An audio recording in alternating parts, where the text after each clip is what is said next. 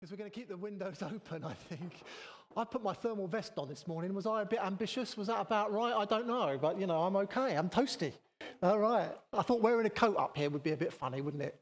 Uh, so I thought, yeah, that's the next best thing. As Dale said, this is the second of our new series looking at nine values of new frontiers. You might say to me, Tim, what is new frontiers? I can see your big side ears. I can't see any new frontiers. I could do with those, couldn't I?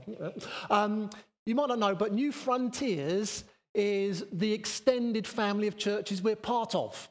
Uh, New Ground, you may be more familiar with if you've been around for a while, is, if you like, our more immediate family of churches that we're a part of. Well, the wider family, New Frontiers, um, they have some values, some core biblical principles, some foundations that have always been there. And we just felt it would be good to look at them again.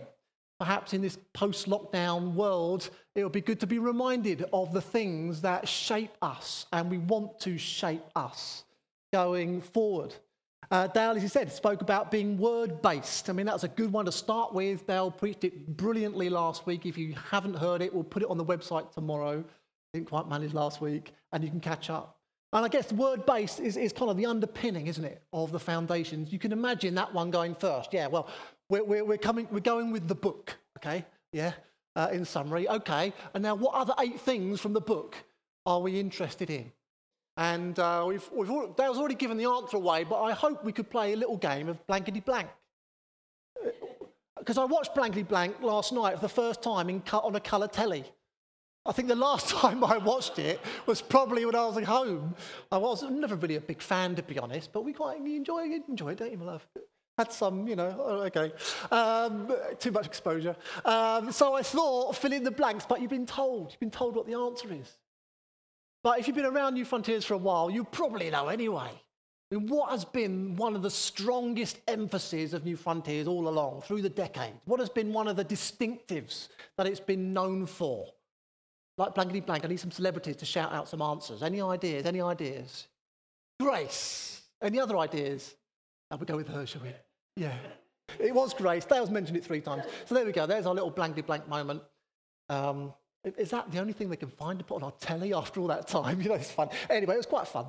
Um, and we're going to read from Ephesians chapter 2. Well, Ephesians is one of those books in the Bible. It's only six chapters long, which is just full of the grace of God. Uh, another one is Galatians. Romans is another one, five to eight. I mean, these are chapters I've spent more time in than any other chapter in the Bible um, because it so explicitly talks about the grace of God, and we so need it into us. I mean, just, just as a heads up on Ephesians chapter 2, I mean, Paul here is writing to Christians, yeah? And he's outlining in minute detail, as he's done in Romans 5 to 8, as he's done in Galatians, the grace of God. Because guess what, Christians? You need to be reminded of the grace of God. And if the early church needed reminders then, then we certainly need reminders now. So some of you might be saying, oh, we've heard this, Tim. We've been around long enough. We're long enough in the tooth. We've heard a few talks on the grace of God. Well, let's go afresh because we need it to permeate our heads and our hearts. We need it to get into every cell and fiber of our being if it's going to live out in our lives and in our church lives. There you go. So Ephesians chapter 2, come up behind me. If you've got it in front of you, look at it as well, because it's good to reference it as we go through. A bit later. From 1 to 10. As for you, you were dead in your transgressions and sins, in which you used to live when you followed the ways of this world and of the ruler of the kingdom of the air, the spirit who is now at work in those who are disobedient. All of us also lived among them at one time gratifying the cravings of our flesh and following its desires and thoughts. Like the rest, we were by nature deserving of wrath. But because of his great love for us, God, who is rich in mercy, made us alive with Christ, even when we were dead in transgressions. It is by grace you have been saved. And God raised us up with Christ and seated us with him in the heavenly realms in Christ Jesus, in order that in the coming ages he might show the incomparable riches of his grace expressed in his kindness to us in Christ Jesus. For it is by grace you have been saved through faith. And this is not from yourselves, it is the gift of God, not by works, so that no one can boast. For we are God's handiwork, created in Christ Jesus to do good works, which God prepared in advance for us to do. Holy Spirit, we thank you for being with us this morning, and we ask you again, would you come and illuminate this passage to us? Come and teach us some stuff. Come and give us a greater understanding of your grace. Give us a deeper experience of your grace this morning, that it may get into us, into our DNA, and may live out of us, affect the world around us.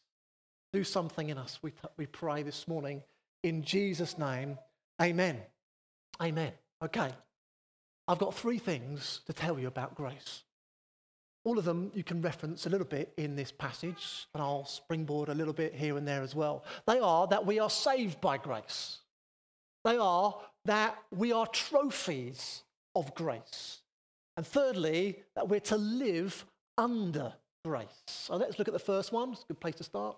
We are saved by grace. Paul uses this phrase twice in the passage we just looked at, in verses 3 and verses 8, I believe it is. No, 5 and 8. It is by grace you have been saved. That's his summary phrase that he keeps going back to.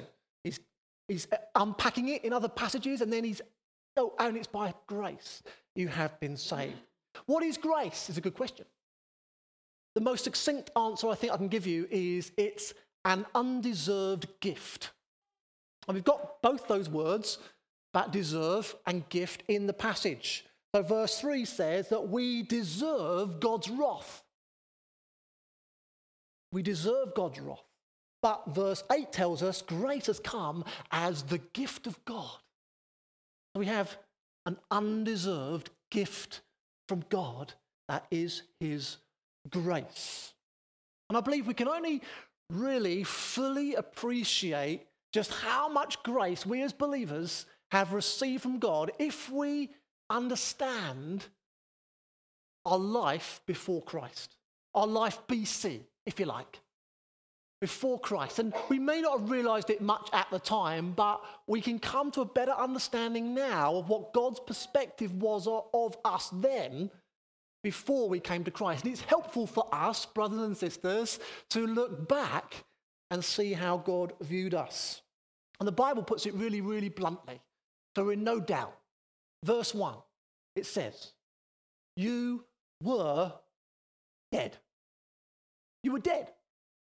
That's God's verdict on our life before Christ, or if we've yet to put our faith in Christ, without Christ. That's his verdict. It's pretty blunt, it's pretty straight back stuff from God.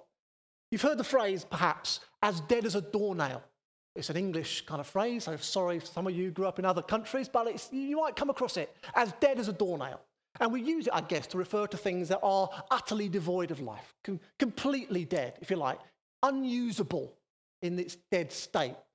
Um, I, I, guess we don't need it because dead is dead, isn't it? But as dead as a doornail is just kind of pushing the envelope a little bit further. Apparently, perhaps, the phrase originally was a carpentry term. So it's great to see you here, Alex. You can verify this perhaps if you look back in the history books of carpentry.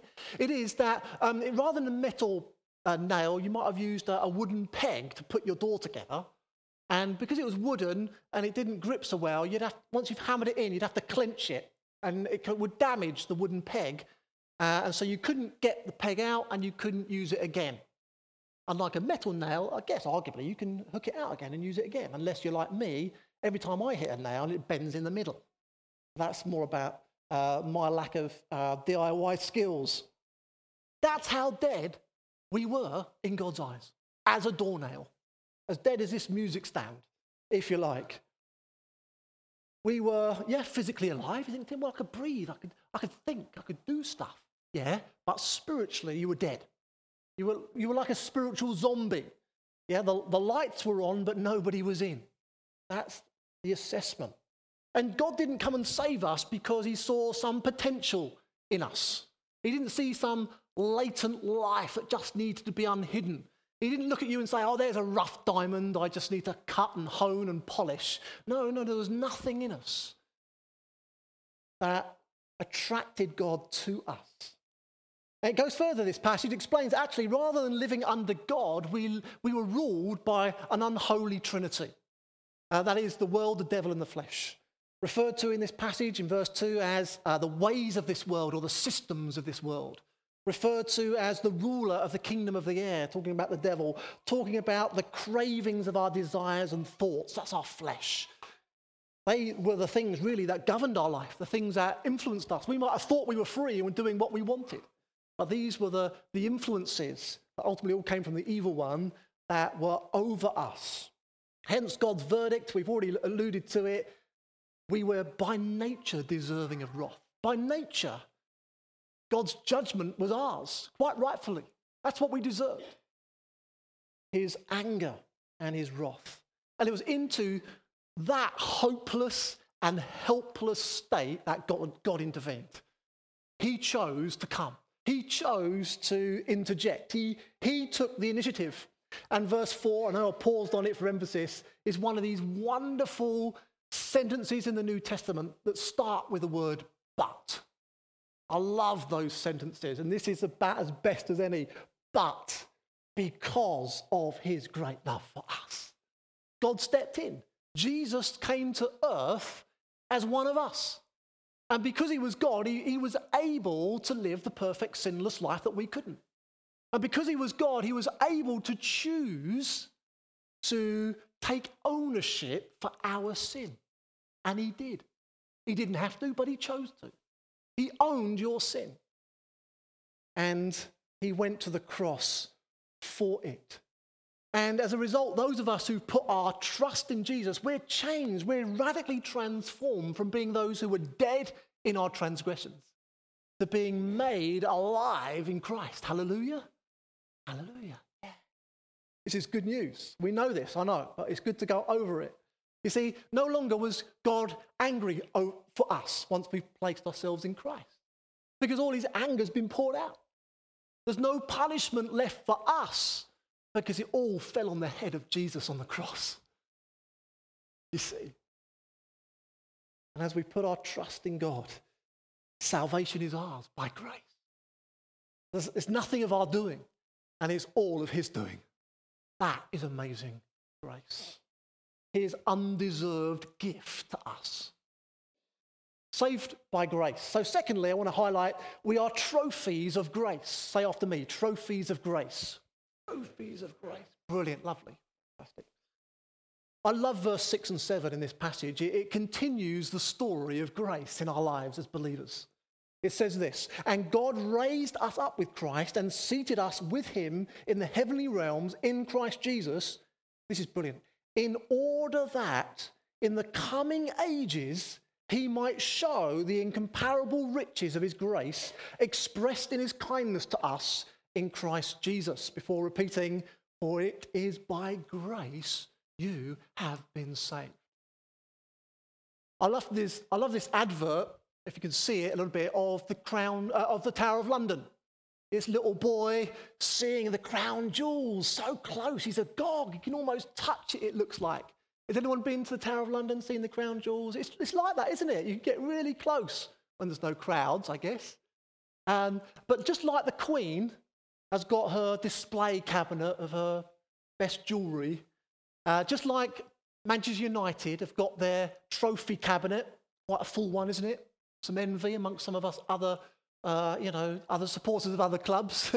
the cupboard's bare in some of our clubs. Um, perhaps like Laura Kenny has at home. You know Laura Kenny, the Olympic cyclist, and her husband just keep sweeping up all the gold medals. I imagine they've got a shelf at home, always Olympic golds on. Or just like that, this passage suggests to me God has a trophy cabinet in heaven. He's got a trophy cabinet. And what's in the cabinet? What, what's there? What's being displayed? God, God's decided, I think, He wants to put some stuff out. From all of the epochs and the ages of history, He wants His best things on display for all eternity.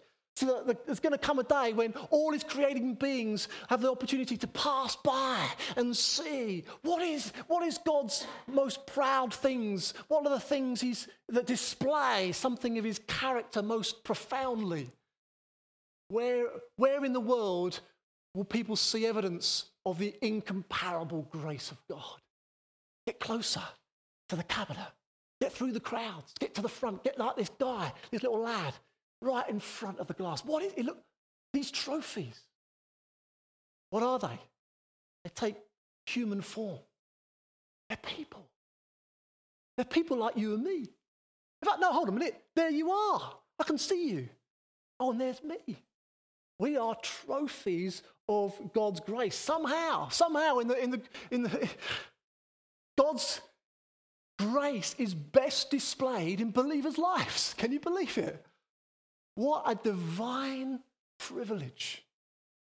What, what a destiny we have. We're going to be there. The angels are going to be agog at what? At us. At the grace of God in us. And you see, grace, God's grace isn't just about that moment, whether you knew when it happened or not. When you put your faith in Jesus and his life came into you. Grace actually is the story of our Christian lives. It's grace upon grace. The whole of our Christian experience is to be one filled with grace. And if you like, grace 1.0 is being made alive in Christ. That moment, if you like, that we stepped over by faith into his kingdom. As I say, some of you might know when that happened, some of you might know roughly when it happened. It doesn't really matter, but it, there was a moment. But if that was grace 1.0, grace 2.0, I suggest to you, is this that we are spirit filled by grace. Talking about the Spirit already this morning. We were astonished, said Peter, that the gift of the Holy Spirit had been poured out even on the Gentiles. What grace! even on how many Gentiles here? Quite a lot. Not all of us, I know, but a lot of us. Uh, this is us. The grace has been poured out on, on us by the Holy Spirit's infilling. And just as we were made alive by grace, activated through our faith in Jesus, so we are baptized by the Spirit again as we place our trust and faith in the promise of God that it's for us. It's the same grace. You see, there's nothing we do as believers to earn the right to be empowered by God's Spirit. The Holy Spirit is not a reward for good Christian behavior. Those who are baptized in the Spirit, therefore, if you're baptized in the Spirit, hallelujah, but you cannot boast. Not possible because you are filled by grace. And those of you who are yet to be filled with the Holy Spirit, and maybe it's something you've been grappling with, maybe it's something you're not quite sure of, then don't worry. There is no room for you to feel you're a second class Christian. Well, the promise is for you by grace as you activate it in faith. The coming upon of the Holy Spirit is simply another undeserved grace for God's people another undeserved gift for living godly, supernatural, courageous lives. Well, if that's grace 2.0, what's grace 3.0? I suggest to you that it is that we are spirit gifted by grace. We have different gifts, it says in Romans 12, according to what? The grace given to each of us. The gifts of the Holy Spirit, we might refer to prophecy and healing, tongues interpretation, all the other ones, words of knowledge, words of insight, they're all there in the New Testament. They're not awards to Christians. They're not badges of progress like some kind of Cub Scout getting his badges sewn onto his sleeve. No, they're gifts of God's grace to us, undeservedly. Even as believers, we don't deserve them. They are by His grace, they come to us. Similarly, by God's grace, we are all designated a different part of the body of Christ. You're a body part. Hallelujah. Something to celebrate, isn't it? a funny old image, isn't it? But never mind. It's, it's a picture of the church where, where Jesus manifests, come to flesh, incarnate in some ways on planet Earth now that Jesus is in glory in the flesh. And we each get to play a part. And some of us, the Bible says, we might be a hand. Some of us might be a nose. Some of us might be an internal organ. It, but whatever, they all have value. They all have validity because they're distributed by grace. You can't be any of it based on your own merit, based on your own qualification, based on your own experience. That's not how God apportions the gifts of the Spirit or us as parts of the body. Paul made the same conclusion a chapter later in Ephesians. He was apostle to the Gentiles, and it blew his mind that he had such a significant role. He, he wrote so much of the New Testament, it blew his mind that he would get to play that kind of role. And he attributed it to one thing and one thing alone God's grace. I became a servant of this gospel by the gift of God's grace, he says, given me through the working of his power. Although I am less than the least of all the Lord's people, this grace was given to me. Do you say that about the gifts that God has given to you? I think we can. I think we should. We should enjoy them because they're grace to us. Grace 4.0 is that we're sanctified by grace. What's sanctified mean? It means to be made holy, to be made saintly in, in our behavior, in our attitudes, and everything. He has saved us and called us to a holy life, it says in 2 Timothy, not because of anything we have done, but because of his own purpose and grace. It is God's grace at work in us that makes us more like Jesus in our character, in our holy living, in our holiness. Grace 5.0 goes on, it's just grace upon grace. We're trophies of grace is fruitful by grace. In the same way, Colossians 1, the gospel is bearing fruit and growing throughout the whole world, just as it has been doing among you since the day you heard it and truly understood God's grace. There's a link. There's a link to our fruitfulness and truly understanding God's grace. We must continue our journey in understanding God's grace. It's a link to our fruitfulness for Him. I mean, it is, it is profound, it is humbling, it is awesome that we each, brothers and sisters, get to play a part in contributing to the advance of God's kingdom. Can you believe it? We each have opportunity to speak and to pray for folk, and lo and behold, some will be saved, and some will be healed, and some will be delivered, and some will be discipled. It's by grace. It's by grace there's going to be treasure in heaven that we somehow have contributed towards. And we will, we will have the joy of seeing it and knowing we played our part. Our lives can have eternal consequence in the world and in our own lives and in other people's lives. What grace! What grace to us. There we are, saved by grace, and we are trophies of grace. Thirdly, we're to live under grace. Say after me, live under grace. Live under grace. Wonderful. Um, right, as a springboard, let's go to the last verse in this little passage in two, Ephesians 2, verse 10. It says this For we are God's handiwork, created in Christ Jesus to do good works, which God prepared in advance for us to do. Okay. You see, we're not saved by grace, but we are saved. Sorry, let's repeat the st- statement because it's quite an important one. I was trying to get it. Oh, I haven't practiced this, have I? Whilst we're not saved by good works, ah, that's more like it. Just checking you're awake. We're not saved by good works, but we are saved for good works. Yeah, got it? Yeah. I've got it as well, thankfully. just now, just now, anyway. Got it. Um, there are things, believe it or not, that God wants you to do. Now, some of these things are things he wants us all to do because it's about righteous living. But some of them are specific to you. He's got a will, a purpose for your life. And they're things for you to do. And conversely, therefore, there are things that God doesn't want you to do, either because they're sin, so he doesn't want any of us to do them, or because they're not God's will for you or for your life. And this, this, this verse just begins to introduce that whole theme that God has prepared in advance for us good works to do. Good work to do. And you might think, that's great. What, what, a, what a privilege. And I might be trying to condense lots of grace talks into one this morning. But the, the next thought, for me at least, is what's going to, how am I going to make sure I'm doing the right things and not doing the wrong things? What, what's going to guide me? Where, what's going to fuel me, to use the metaphor of the day? In making sure I do the right things and don't do the wrong things? And the answer to you is this God will say, My grace is sufficient for you. My grace is sufficient. You don't need anything else but grace. What am I filling up with today, then, Lord? Grace. How am I going to do the things you want me to do today? Grace. How am I going to avoid the things I shouldn't be doing? Grace. Is that enough, you say to me?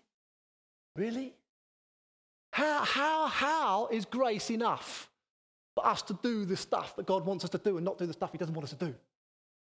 I think two things, and these are the things I'm ending on really. Firstly, a new motivation. Grace gives us a new motivation. Secondly, grace gives us a new ability. Let me just unpack those two things briefly. A new motivation. You see, if we've received grace personally, then we have a new heart. Bible teaches that. If we have personally received God's gift of life by faith, we have a new heart. It is there. Oh, I can't remember when that. No, it's there. Fact. Therefore, as we understand grace properly, so we need to engage, then I believe we'll have a new motivation because it's there already. It needs to be drawn out of this new heart as we understand grace. It's true. If a Christian never reads the Bible again, never prays, never goes to church again, never witnesses again, God will not love them any less. Scandalous. Outrageous grace. That's it. That is true. But I do believe also a grace filled, grace understanding Christian will quite naturally be compelled by a gratitude, by a joy, by whatever it might be, that will change everything about their life. And I'm going to give you a few examples. The first one I think is really relevant for us this morning. And you could go on. I mean, you could, you could think of many, many more beyond this. But grace filled worship.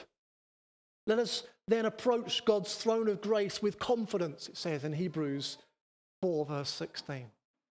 You see, grace filled worship is focused on delighting Jesus, not pleasing people. Grace filled worship is focused on delighting Jesus, not on pleasing people. Grace filled worship is characterized by God's presence, not by musical performance. Music to your ears, Robin, Vincent? Yes, yes, big relief, isn't it? Yeah, I know, I know you feel. It's true. Grace filled worship is characterized by God's presence. We, have, we approach the throne of grace with confidence, speedily, quickly, because we know grace. Yeah, but what about that? Yeah, we can deal with all that straight away and in the presence of God. Not based on how well the band are playing or what levels the, the, the new PA team. Well done, guys. There's a whole host of them back there keeping this going. It's not, no, it's based on the throne of grace and our confidence in it. Therefore, grace filled contributions, and we may get some in a minute, may not be perfect because we prophesy in part and we're learning as we go together, but they will be motivated by love. Love for God, love for one another. Another example, grace filled giving. Dale's announced we've got uh, a gift day on the 31st of March. No, let's bring it forward to October. Good idea, Dale. grace filled giving. Uh, we want you to know about the grace that God has given the Macedonian churches. I want you to know about it as well. Um, their overflowing joy and their extreme poverty, a funny combination, welled up in rich generosity. Wow. That they had nothing, yet they were generous. Tumbling, isn't it? You see, grace filled giving is characterized by generosity that far exceeds the law. Grace filled giving is characterized by a, a, a, joyful frivolity, not mathematical precision. Because grace filled giving is compelled by the generosity of God to us that we have understood. This generous, undeserved gift. Not coerced by leaders or anyone else for that matter. Thirdly, grace filled relationships. Above all, love each other deeply because love covers over a multitude of sins. 1 Peter 4. Um, as some of you know, I, I, enjoy playing a bit of badminton. I've got a couple of badminton groups I've been playing badminton with. And um, over the last six months, some of us really enjoying being together, playing together. We've done socials together. It's been great fun, but it all kind of dissipated A, uh, a WhatsApp message went out on the round, you know, from the club chair, and a few, uh, you know, a few people could see in it a bit of mild offence. And it did offend people a little bit. I mean, you had to squint a bit to be offended by it, but, you know. And, and the whole gang of us have just dissipated. They've voted with their feet, gone and find another club. It really? We had, we had something going here. Now, there may be other factors as well. I might be blowing it out of proportion, but that, that's, that's not us. Why? Because we're grace filled. Grace filled relationships look different, they, they're fundamentally different. You see, grace filled relationships are characterized by a commitment to one another that runs as thick as blood. Grace filled relationships can talk tricky stuff through with each other, can overlook things, can bear with one another, can suspend judgment, can ignore mistakes, can give and receive forgiveness. Church, brothers and sisters, that's, that's what we're in. The joy is hard, it's a joy. But we've got grace.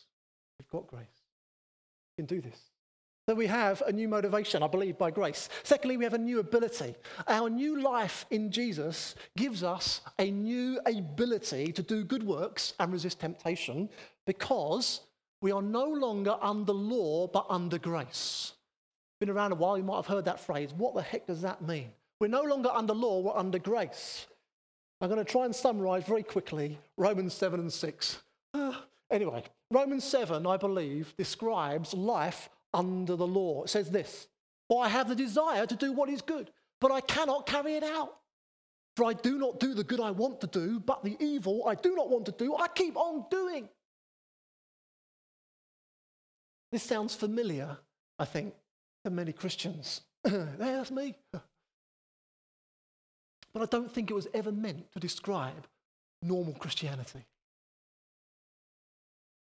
But unfortunately, many of us, and I include myself, through the ages, through the history books, Christians have, have been perhaps saved by grace, well, have been, in fact, saved by grace, but later return to law. Saved by grace, but we somehow we return to, to striving, to, to works-based faith, works-based religion, if you like, maybe trying to earn back retrospectively the grace of gift that God's given us. I don't know. What's the motivation? Perhaps we feel we need to, we, for God's ongoing approval, we need to do this, do that, do the other, work harder. We're in a freedom season at the moment, what we called it, different discipleship options. Do you know what we're free from, by the way? Important to remember. Not about being free to be yourself, although uh, might be part of it. You're, you're fundamentally, you're free from the law. And you're free from sin and you're free from death. Those are the three enemies, if you like, the three things we're set free from. Death has no, no hold on us. The power of sin has been broken over us, and you no longer live under law. Hallelujah. Romans 6 explains what being married to the law or living under the law was like. And it uses marriage as a metaphor. See, God's rules and his standards, they're good, but they make a lousy husband. They're overbearing, he, he's nitpicking, and he's unhelpful. Hopefully, any wives here today can use their imagination, have to use their imagination for this one. As a, as a husband, the law is overbearing, nitpicking, and unhelpful. But the problem is that the only thing that ends a marriage is if one party dies. Divorce is not an option. The law, though, will never die. And God's solution is genius, absolutely genius. You die. You die when you align yourself with Christ in faith.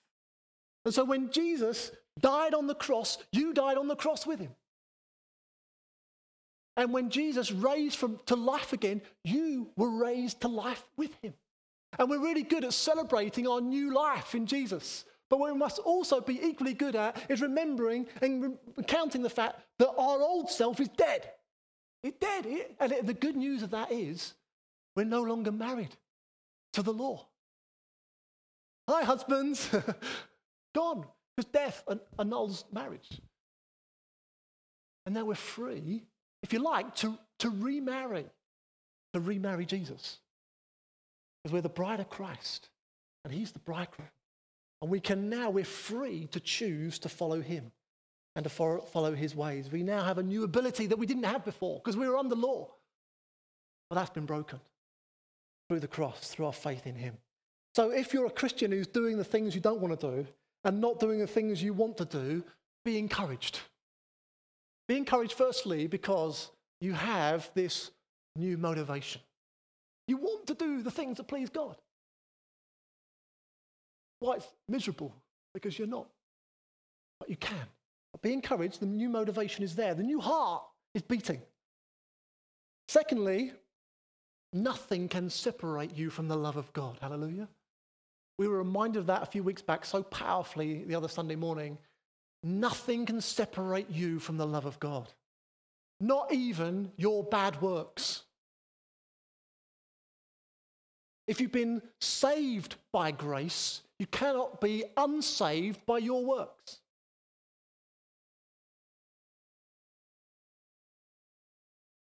And thirdly, as it says at the end of Romans 7, or near the end, thanks be to God who delivers me through Jesus Christ our Lord. The fact is, you died with Jesus, so you're delivered or set free from the law and from sin and from death for that matter. And you now live under grace. So be in no doubt, beloved, this is one of our hottest spiritual battles is to live under grace. Not because it's difficult, because God's provided everything in that sense, but because there's somebody who doesn't want us to live under grace. He wants us to think that we still live under law, and he wants us to take, go back there again and again. He wants us to live by works and not by grace. But we need to fight for this. We say, no, no. No, I'm, my old self is dead, gone, severed from all of that. I can now follow Jesus. Found, find a new ability to do so. We, we um, sometimes use the phrase fall from grace um, maybe incorrectly. Um, Matt Hancock, for example, the health secretary, you could argue he fell from grace because of moral failure. He's no longer the health secretary. But that's the wrong use of the word, of the phrase, because the phrase originated in Galatians in the Bible. And Paul used it to talk about this dynamic. He said, Come on, believers. No, don't fall from grace, which is to no longer live under grace, but live under law as if you were. To live by works, to live by striving, to live by trying harder. Paul said, no, don't fall from grace. Don't need to fall from grace. Don't be those who fall from grace. Keep living in grace. There we are. So we're saved by grace. We're trophies of grace and we can live under grace. I've got just a few points of application, then there's an opportunity to, to worship again, perhaps, Quincy, in a song that might focuses on Jesus or welcome the Holy Spirit gives you a broad base, doesn't it? That's quite a lot of songs, surely. Um, a, few, for, a few application points. Let's keep learning about grace. Let grace become your obsession. Don't tire of hearing about grace. Go to Ephesians. Keep reading Ephesians, chapters 1 to 6. Keep going to Galatians. Keep going to Romans 5 to 8. Would those be the pages of your Bible that are most underlined, most scribbled on, most thumbed, most likely to be falling out of your Bible? It's not that I'm you know, telling you don't read the rest of the Bible. But once you've understood grace in its most explicit, explanatory way, then you can spot grace everywhere, all through the Bible. I'm reading about Jacob at the moment. Wow, what grace he had from God. Then read books about it. Um, secondly, be alert to signs of legalism creeping up into your life. Four that are identified by a guy called Rob Rufus in his book loss of joy. Have you lost joy? It could be because you're not living under grace. Are you emphasizing the negative? It could be you're living by works. Are you feeling insecure? A whole host of things under that category jealous, comparing yourself, feeling threatened, feeling rejected, taking things personally, don't like other people succeeding. You're not living under grace. And fourthly, are you, are you being manipulated easily because you're desperate for acceptance or approval? Let's go back to grace. Let's not fall from grace. That's number two. Number three, consider yourself dead to the law. This is something you need to remind yourself of when temptations come, when pressures come, where, you know, when you're trying to get back into.